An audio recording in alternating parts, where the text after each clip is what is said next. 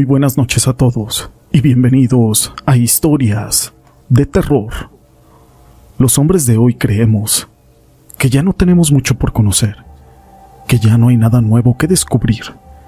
Pero en este programa vamos a conocer historias, experiencias, situaciones que ocurren del más allá y de lo sobrenatural. Un fenómeno que cada vez es más visto en el mundo es el de las sombras negras. Se dice que sucede cuando estás viendo alguna revista o quizás estás leyendo algún periódico y de pronto algún movimiento por el cuarto capta tu atención.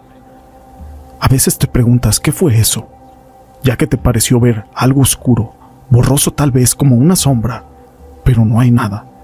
Tú crees que solo fue producto de tu imaginación, pero te queda una sensación de que algo o alguien más te está siguiendo, te está observando. Incluso pasan semanas o meses, quizás hasta años, para que te vuelva a suceder un acontecimiento igual. Pero todo esto no es relevante sin una historia. Mi nombre es José Llamas y te presento La Sombra. La siguiente historia está basada en hechos reales y fue escrita por mi amigo Gregory Quintero, a quien le mando un saludo. Voy a contar una experiencia que viví en Tampico Alto, Veracruz. Hace unos años yo era un adolescente normal. Me gustaba ir a fiestas, antros y a cualquier tipo de borlote. Como yo soy de Tampico Alto, me iba desde el viernes y me regresaba a mi pueblo hasta el domingo por la noche. No me hacía falta dónde quedarme a dormir por allá por aquellos lugares. Algunas veces me quedé en algún hotelito o bien con alguna dama que haya salido en una de tantas de mis conquistas. Pero en una ocasión conocí a Leonora, una chica de 19 años, muy bonita y con un cuerpo fabuloso. Me había metido a la cueva, un antro de Tampico, Tamaulipas, y ahí la vi bailando. Andaba acompañada de una amiga. De inmediato la abordé, y así bailamos toda la noche. Ya por la madrugada, casi amaneciendo, yo le dije, vámonos a otro lado, pero despídete de tu amiga. Así lo hicimos. Nos fuimos solos a las tortas de la barda. Esto para bajar avión. Después, como que yo ya quería tener intimidad con ella y le dije, vámonos a otro lugarcito más privado. En ese momento, me tomó de la mano y me dijo, te llevaré a mi casa. Solo vivimos mi mamá y yo, y ella está en cama, ya que está enferma. Tomamos un carro, de Morelos a Moralillo, y fuimos a la casa de ella. Cuando llegamos, al estar frente de su casa, que era una construcción muy tétrica, me daba la impresión de que ahí adentro se ocultaba algo, como los seres más oscuros del esoterismo. Pero como aquella chica me había gustado mucho, yo entré, me urgía tener un momento íntimo con ella. Estábamos, y solo fue a ver que su mamá estuviera bien de salud. Después de esto regresó por mí, llevándome a la planta alta. Entonces nos encerramos en la habitación, la cual era algo oscura, donde solo entraba muy poca luz y donde amenazaba con filtrarse los primeros rayos del sol de un nuevo día. Lo poco que se alcanzaba a ver frente a mí era un altar con imágenes demoníacas. Eso me sacó mucho de onda, pero yo ya estaba ahí y no dejaría ir esa oportunidad de probar las mieles de aquel cuerpo de esa mujer.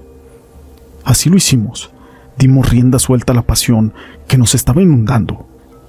Después de unos largos minutos terminamos ese encuentro y solo sentí que mi vista se nublaba y daba vueltas.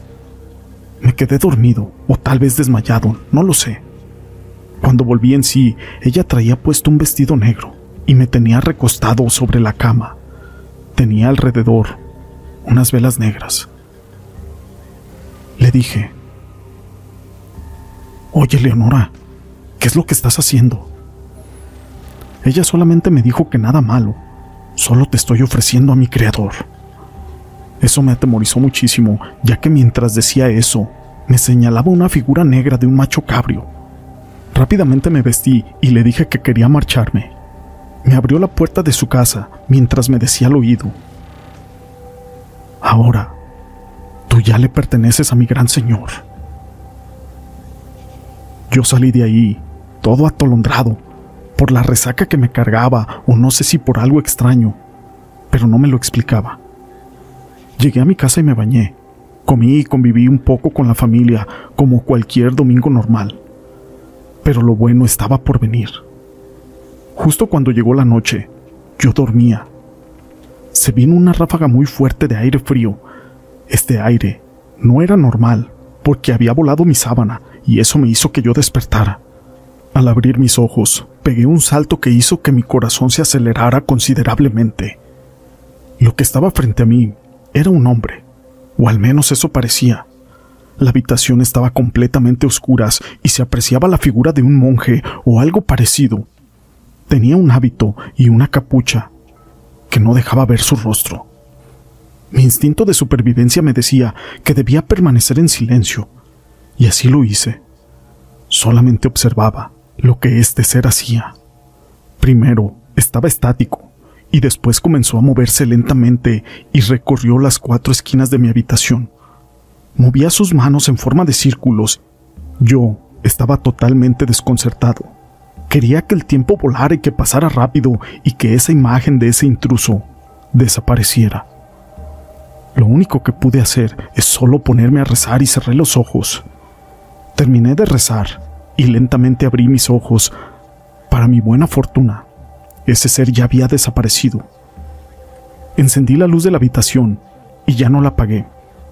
Sale sobrando que les diga que ya no pude dormir, porque creo que eso ya se lo imaginan. Después de esa noche, ya no pude dormir, lo que se podría decir que es normal, porque todas las noches me atormentaban sueños de demonios y si estaba despierto escuchaba que me hablaban por mi nombre. Mi cara poco a poco se tornó jerosa. Mi cuerpo ya casi colapsaba, ya que no comía, no dormía bien. Mi familia se comenzó a preocupar mucho por mí, porque yo estaba débil y sin ganas de continuar. Era extraño que en unos cuantos días un joven lleno de vigor y de vitalidad se había convertido en un guiñapo.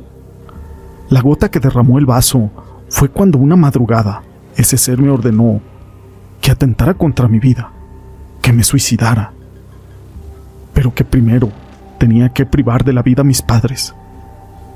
En ese momento agarré un machete y abrí la recámara de mis padres con la intención de acabar con su existencia. Pero cuando entré, el machete pegó en la puerta y mi padre saltó sobre mí. Tuvimos una fiera riña, tratando de desarmarme y yo tratando de terminar con lo que alguien me había ordenado, acabar con mi familia y después atentar contra mí. Con el alboroto se despertó mi madre y mis hermanas, y entre todos me sometieron. Me amarraron afuera de la casa, en un árbol de humo. Al amanecer mi familia me preguntó que por qué lo había hecho, y yo les contesté lo que en realidad pasó, que me lo había ordenado una voz cavernosa. Me llevaron con el cura de la iglesia, y este cuando me vio, ni siquiera quiso atendernos, Decía que eso era algo muy extraño y que no estaba en sus manos podernos ayudar. Pero al ver mis padres, que estaban desesperados y con lágrimas en sus ojos, accedió. Y cuando estaba con un rosario en sus manos y en la otra tenía la Biblia, estaba rezando para que yo sanara. Fue cuando vino lo más extraño que yo he visto en mi vida.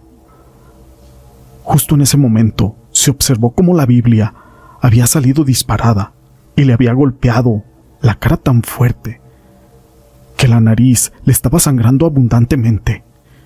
El cura se atemorizó, pero aún así continuó con ese rezo, tratando de despojarme de algún espíritu maligno que estuviera en mi cuerpo. Y otra vez, el cura fue agredido como si una mano invisible lo estuviera bofeteando sobre sus dos mejillas. Último golpe lo tumbó, y justo en ese momento agarró su Biblia y salió corriendo mientras decía que buscaran otro tipo de ayuda, que esto no era una cosa buena. El cura se había vencido y ajeno a sus creencias dejó claro que buscáramos en lo esotérico. Algún brujo o algún chamán que nos pudiera apoyar. Fue así que fuimos a un ranchito hasta Naranjos, Veracruz. Al ver que llegamos, un anciano agarró un amuleto y me dijo, lo que trae ese joven es que lo entregaron al innombrable, pero sin su voluntad. Aún podemos ayudarlo, ya que fue contra su voluntad el haberlo entregado a ese ser de oscuridad. De inmediato se metió a una choza y comenzó a barrerme con muchas hierbas y dándome de tomar muchas cosas.